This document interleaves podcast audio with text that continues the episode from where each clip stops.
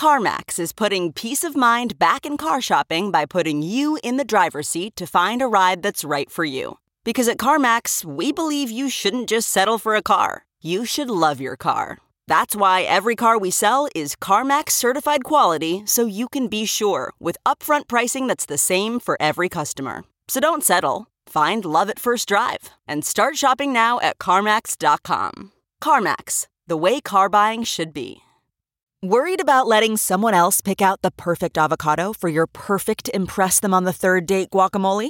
Well, good thing Instacart shoppers are as picky as you are. They find ripe avocados like it's their guac on the line. They are milk expiration date detectives. They bag eggs like the 12 precious pieces of cargo they are. So let Instacart shoppers overthink your groceries so that you can overthink what you'll wear on that third date. Download the Instacart app today to get free delivery on your first three orders while supplies last. Minimum $10 per order. Additional terms apply.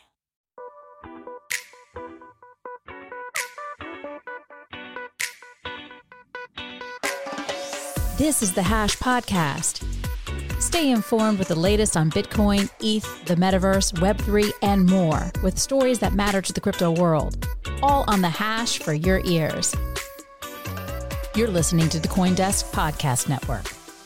Hello, everyone, and welcome to the Hash. You are watching us on Coindesk TV and listening on the Coindesk Podcast Network. I'm Jen Sanasie. We're joined today by Sandali Handagama, Will Foxley, and Adam B. Levine. Sandali, some crazy news coming out of the DOJ this morning. What's going on?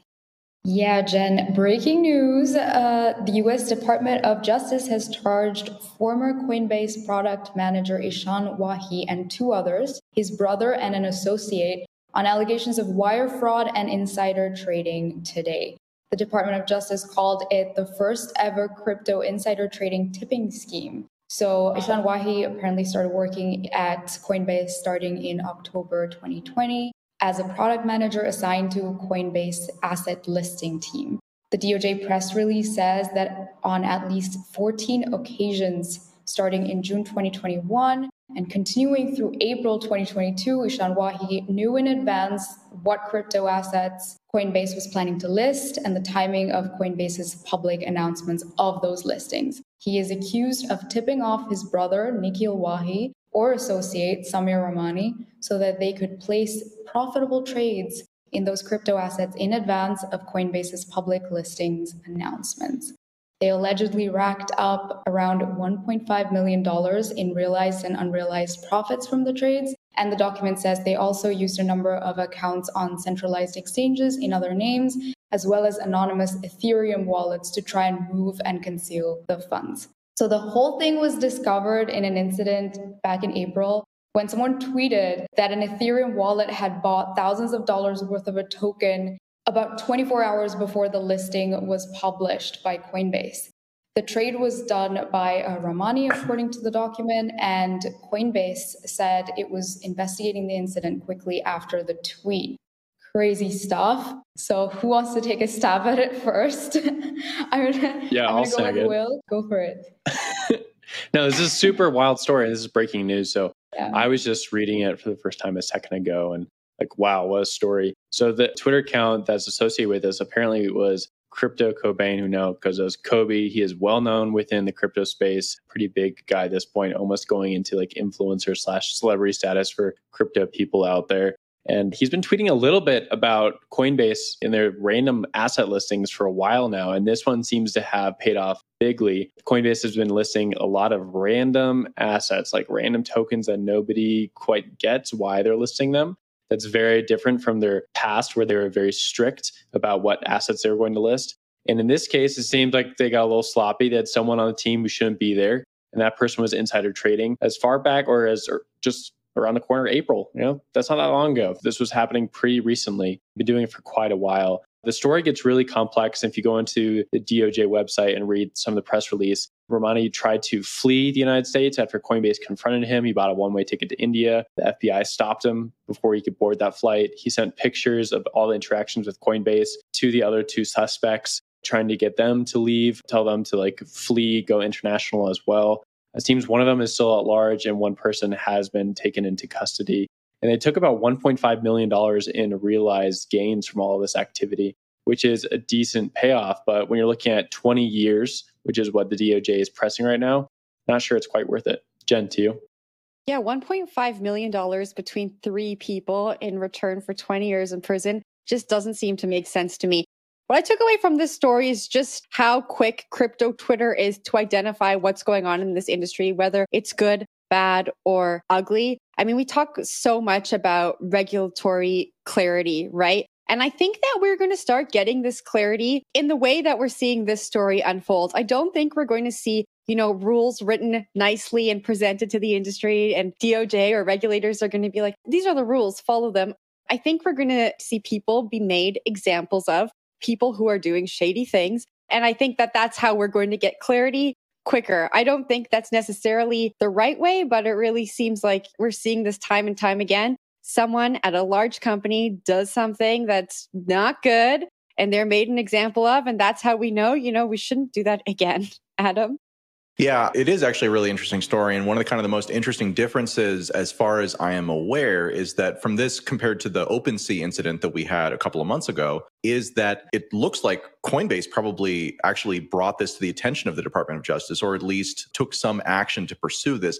Whereas with the OpenSea thing, I didn't get the vibe from reading the DOJ's release that that was the case. I got the vibe more that OpenSea had fired the guy publicly because of the thing, and then they had reacted based on this event happening, but not necessarily at the request of the company. Whereas with Coinbase, it seems like they discovered this internally and then started to take action. And again, like if you're fleeing the country, right, like that's a bad look it's not a great way to make sort of your case around all of these things. So kind of not great guilty. there. Yeah, I mean it's it's definitely not good. And then the other thing that jumps out at me about all of this is that when we're talking about these types of like thefts and stuff like that, look at the scale and the danger that this person put themselves in by doing this inside a centralized company versus, you know, somebody who compromises a smart contract, right? Like literally you can fail at compromising a smart contract and still wind up with a bounty of you know 10 million dollars giving the rest of it back. Whereas these guys you know chances are very good based on their behavior and the allegations made so far that they will in fact see substantial repercussions for this. And the dollar amounts are just pennies compared to what we typically see in you know a crypto compromise. So i think it's a very interesting story for a bunch of reasons just to look at the exchange listing process for Coinbase over the last six months has been really interesting. Really over the, the entire bull market, right? Just random tokens being listed and makes you wonder about like the internal process here. But Adam, I think you have your finger right on the pulse, correct? They caught this a little bit earlier and they're paying attention to crypto Twitter as well, which crypto Twitter seems to have this self-righteous tendency to correct everyone as much as it can. And so they were identifying that Coinbase was listing these random tokens, they saw as an opportunity for someone inside Coinbase to potentially cause harm to the industry. And then Coinbase noted that, looked at the transaction history, and it's all there. It's all on chain, right? It's very easy to look at this. And from there, you can sort of figure out whose wallet is whose, right? It said in the press release that this was an anonymous wallet. Well, nothing's really anonymous with any sort of blockchain application. You can basically figure it out. Just need the address, IP address, make the time zones line up, and things are pretty simple. Sandali, give it back to you for final thoughts on this one, though. No, Will, that was exactly what I wanted to say, just how crypto Twitter works. And, you know, there's a lot of noise, but it works out sometimes, as this proves. But Jen, you had your hand up, so I'm going to pass it to you before we wrap. Yeah, just to Adam's point, I am curious if, well, I actually think we're going to see more centralized exchanges looking for bad actors internally. I think centralized exchanges, especially in the United States, want to show regulators that they are doing the right thing, that they are abiding by laws, and that they are interpreting the laws that already exist in a fair way. So that should something come up that falls in that gray area that we talk about so often, regulators might be a little bit more lenient with them since they have shown that they are good law abiding centralized exchanges. So I think, you know, if you're doing something shady and you work at a centralized exchange, probably stop. Well, it's just it's just it's just it's just not in their best interest, right? Like whether you're talking about the OpenSea situation, you're talking about the Coinbase situation, or I would be surprised if there weren't significant shenanigans of this type going on in many other exchanges because the opportunity has been there and the downside has been very limited. Mm-hmm. But this doesn't benefit a company like Coinbase doesn't benefit the companies that these people work for. So again, like there's a strong incentive for them to stamp out this behavior in as public a way as possible to try and prevent anybody else from doing it.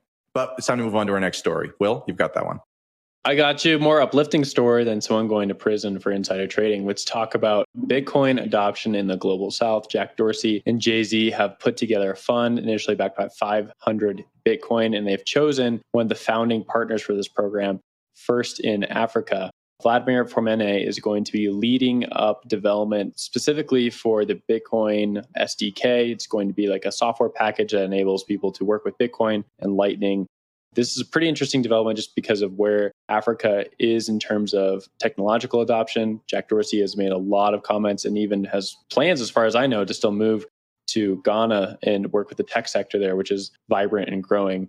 But this money and this program itself is built around the concept of bringing more people into Bitcoin and then also decentralizing Bitcoin by bringing coders from different parts of the world into the community.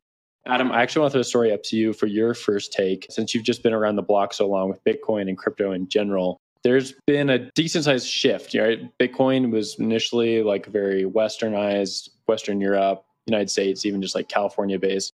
And it's shifted, it's changed. We're seeing a lot of adoption in different countries. We're seeing a lot of the volume for significant projects actually happening overseas. I can think of a bunch of projects off the top of my head, like Axie Infinity, stablecoin developments, and then El Salvador, obviously, with Bitcoin. So we've seen a lot of changes. It's cool to see this on the coding side, though, like the implementation side, as opposed to just like the exchange of value side. Throw it up to you, though. Yeah, it has gone through a lot of changes over time, right? The community has changed a lot.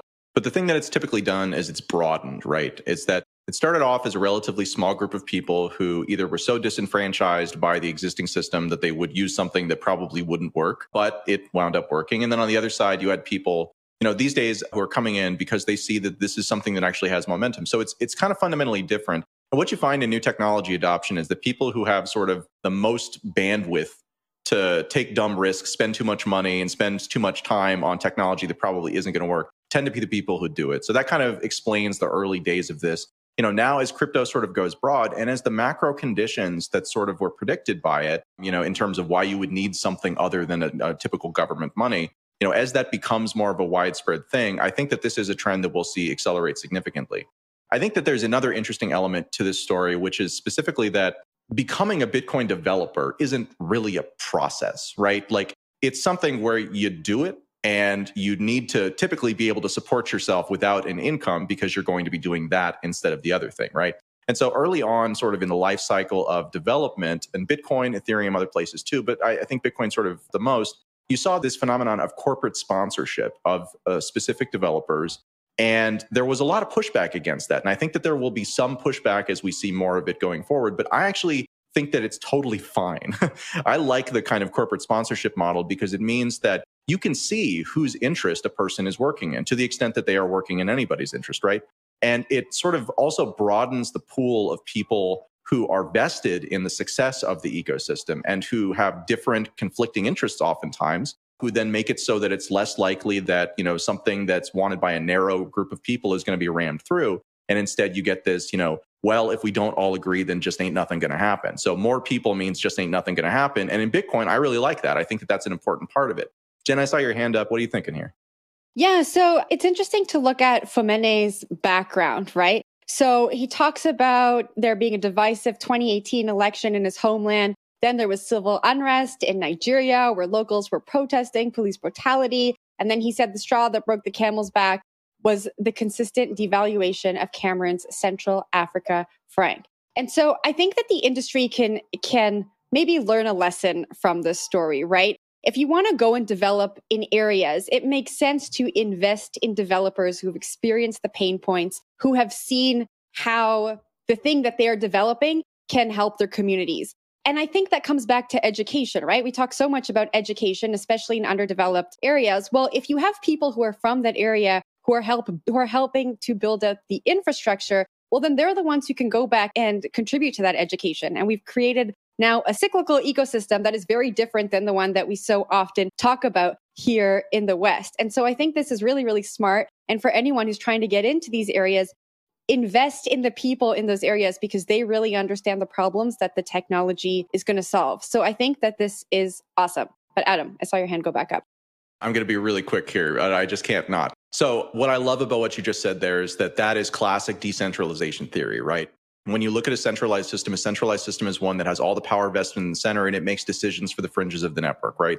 The rules are either uh, you know all the same for everybody or different, but they're determined by the smartest people, not by the people who it affects. Decentralization is the opposite of that. It's the idea that intelligence really lives at the edge of the network.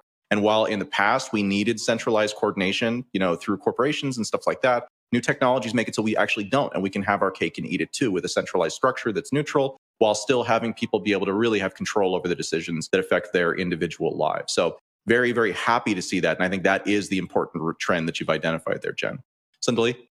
Yeah, Adam, I agree with you. And I want to come back to the point you made about compensation. I think that's going to be key here. In addition to education, of course, one of the reasons why tech companies move to some of these countries in Africa and Asia is because you can find talented people in tech for cheap right? And i think that part of bitcoin you know being able to join the bitcoin network and build it out compensation will play an important part in it. And that is also a place where in addition to bringing them into a decentralized network and having more diverse developers be a part of that network you are also paying them fairly. So I would like more detail on how they plan to kind of go about doing this and where that money is going to come from. I'm overall really excited for this. As you said, like we need more diverse developers in crypto, in tech, and Bitcoin is a perfect network. Anyone can join. You just need a little push and glad to see that coming from somewhere. I wonder if Jack Dorsey and Jay Z are focusing on education because the other project he has is in Brooklyn, New York, in Marcy, where he's from. And I think it's a 12 week educational program that he's launching there. I was reading an article in The Guardian, I think it was last month, where people were saying, well, I don't know why we need this program here. I already don't make that much money. So why would I put it into something where I'm going to lose that money? And I think the education has to be something that's long term. I think, especially when you're living um, at the poverty line or or below it. The average household income at people in the Marcy project, I think, was at like twenty four thousand dollars.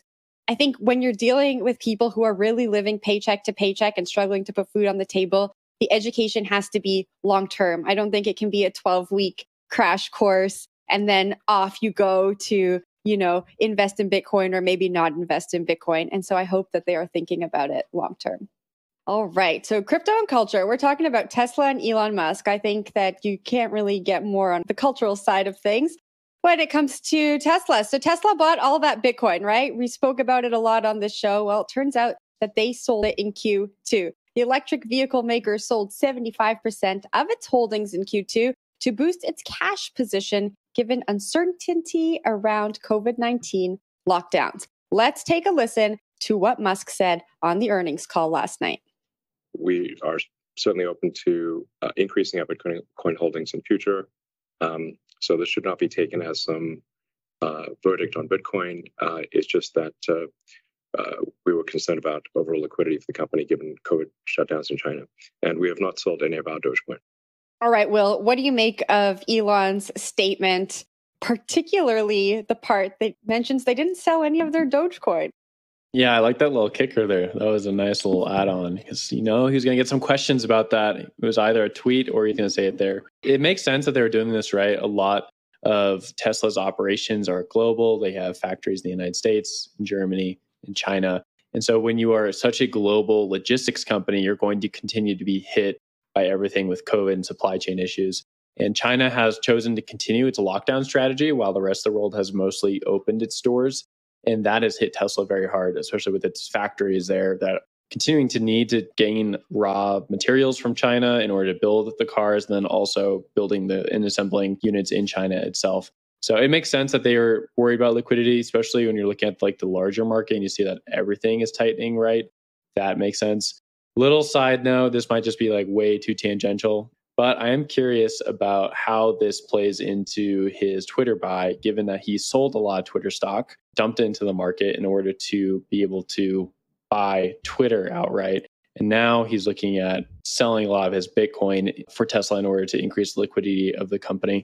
Those things might have nothing to do together, but it is interesting to see those not too far apart. Gonna kick it over to Adam for your take. Yeah, on the Dogecoin thing to start us off, it's interesting to note that for as much as Bitcoin has gone up, Dogecoin is still up a lot. Like I, you know, again, like Dogecoin sat below a penny trading for years and years and years and years, and it's almost at seven cents right now. So it might be down, you know, to just 10% of what it reached at its all-time high last year, but it's still if you're somebody who's been sitting on Dogecoin for eight years, like you actually didn't miss the boat just because of kind of the way that these markets are trading. Now, as far as Tesla is concerned, I mean, again, like Elon Musk's company has been one of the biggest beneficiaries of the incredible bubble mania period that we've been in. If you look at how they're valued compared to other car companies, I mean, it's not even comparable, right? Uh, especially compared to the revenue that they do. It's all based on kind of these future expectations. So, one thing about sort of the world of speculative finance is that the less real you are, the easier it is for you to be worth a lot more money than you really should be because you, there's no multiples for you to go off of. But once you really start generating, you know, funds, then you have to kind of, you know, you have to justify those valuations. Now, you look at something like Tesla, Tesla's getting increasingly more real. You look at something like Bitcoin, Bitcoin's still just about as amorphous, you know, and virtual an asset as one can get outside of sort of supply dynamics of it. So it makes sense to me that they would sell. Uh, it makes sense to me that they would take this position. I think not selling Dogecoin probably is just a joke because, but I actually, I also don't know exactly what they're holding in their treasury of Dogecoin. So maybe it's not significant or maybe, you know, it's so significant, but they're real strong believers in it. I don't know what the answer to that is. Jen, what do you think? I don't know. I wanted to ask you guys a question. Do you think we're going to see MicroStrategy sell any of their Bitcoin anytime soon? Completely according speculative. to his statements in the past, no. Uh, I mean, like according you. to his statements no. in the past, no. It would be a pretty big walk back for him. Yeah, it would be. Yeah, okay. It would be. Well, that's all I got. Can I? yeah. Can I just butt in there? No, I mean I love that he, you know, says, "Oh, this is not a verdict on Bitcoin." Uh, given the situation, it probably isn't. But you know, it is also Elon Musk, so you never know with the Dogecoin reference and, and everything. I think this was quoted by the Guardian. He also said that a crypto is not something we think about a lot. It's a sideshow to the sideshow. The fundamental good a goal of Tesla. And the reason we're doing this is to have the day of sustainable energy come sooner. That is our goal. We are neither here nor there on cryptocurrency. I don't know about you guys, but that sounds like a verdict on crypto if there ever was one. And I don't know, I think knowing this is Musk and what his rap sheet has been, I'm inclined to not read into the sell so much. But given Bitcoin and its proof of work is currently at odds with the you know narrative around sustainable technology and climate goals i'm not sure i think he is trying to say something of course i might be reading mm. too much into it but jen I the tea leaves suddenly, the tea leaf parser I think, especially in this industry, we often get distracted by the sideshow, especially when it includes crypto. But Elon's clear goal has always been for sustainable energy and going to Mars. I think he's been really clear about that. And so I think we get distracted by all these other things because he has his hands in so many different pots, right? But it's really kind of small fish when compared to his other very big, lofty goals. But Adam, I'll give it to you for last word because I saw you rolling your eyes a little bit at me there, and then we can get into your story. you know, I mean, this continues to the Tesla story, and so much of what Elon Musk has done has been to take these utterly fantastical, unreal concepts, and then to get them funded with incredible confidence, telling these stories and building these narratives. So again, I continue to view Musk largely through that lens, but you know, I mean, people are people, and I really got no beef in general. Okay, but let's end today's show with a fun one, at least for folks not holding NFT Worlds tokens. Yesterday afternoon, Microsoft owned game sensation Minecraft banned non fungible tokens and blockchains from being integrated into the freeform building and adventuring game. While Minecraft acknowledged the potential benefits of introducing NFTs to its games, namely providing in-game collectibles and play-to-earn style rewards, it also pointed to some drawbacks. Quote, NFTs are not inclusive of all community and create a scenario of the haves and the have-nots, the company said, continuing, the speculative pricing and investment mentality around NFTs takes the focus away from playing the game and encourages profiteering, which we think is inconsistent with the long-term joy and success for players, end quote actually a decent amount more to this story, but we're close to the end of today's show. And I think that that's actually a really great place to start. Sandali, what's kind of your read on that? And what's your take on their rationale behind it? Yeah, this is interesting, but also like not surprising coming from the gaming world, I think a little bit. But The Minecraft statement says that you know some nfts have ended up costing players and i understand that nfts are a bit of a hot mess right now rife with scams and security issues despite its many merits. So if this is in the vein of consumer protection i think that's fair. But in terms of their the rest of their argument you just can't keep the metaverse out of a game that's focused on creative building for too long. And the metaverse as we picture it now comes with blockchain and specifically nfts so the metaverse is already getting a lot of interest and, and investment. And interest in VR, and VR will change gaming. You can argue with me on that, but that's my vision. So, in terms of like profiteering and speculation, I think it's about finding that balance of how NFTs can add something to the gaming experience the resistance from gamers should be like a welcome pressure to mold the NFT landscape a little bit. And I'd like to also point out that I don't know if Adam already said this, sorry, that Microsoft owns Minecraft and it just put $69 billion into the metaverse. The post says that they don't have any plans on integrating blockchain tech into the game right now. So let's see. Sorry, Adam, if you already said that. I kind of zoned out for a second. Jen. I think that they're jumping on the ban NFT bandwagon just to appease to the narrative that's happening right now. I think at any moment they could unban these NFTs. And the point that's made, you know, NFTs are divisive and they're for the haves and have nots. I think society is like when we look at society, there are the haves and the have nots, and that has translated into the NFT ecosystem. NFTs don't need to cost hundreds of thousands of dollars they don't need to really cost anything. And so I think as we move towards that future and people see that NFTs just mean you own your in-game assets and you can do whatever the heck you want with them. Once you own those in-game assets, the narrative will change. And I don't think that this ban is going to be forever. I think they would be missing the boat on that. And I would just like to see a gaming platform or a game launch NFTs and not call them NFTs. Just tell gamers you now own your assets. They are yours. And let's see what happens. I think that gamers might be surprised. Will, what do you think? Stay mad, gamer boys. I like it. I think that we're moving from the GPU world stuff. Yes. They're mad about Ethereum integrations and they're mad about GPUs being stolen by the Ethereum miners and the transition to NFT talk. So I'm, I just, I love it. I love the continuation of the anger from the gaming community. Stay mad. Give to you, Jen, as we close out. All right, I think we're just to wrap it there. Gamer boys, stay mad. We're to be back right here, same time, same place on Coindesk TV and the Coindesk Podcast Network. I'm Jen Sanasie. Will Foxley was here today, Adam B. Levine, and Sandali Handagama. Thank you for watching, and we will see you tomorrow. Bye. You've been listening to The Hash on the Coindesk Podcast Network. We would like to hear from you. So if you have any questions or comments, please reach out to us at podcasts at coindesk.com, subject line, the hash, or leave us a review on your favorite podcast player. Thanks for listening.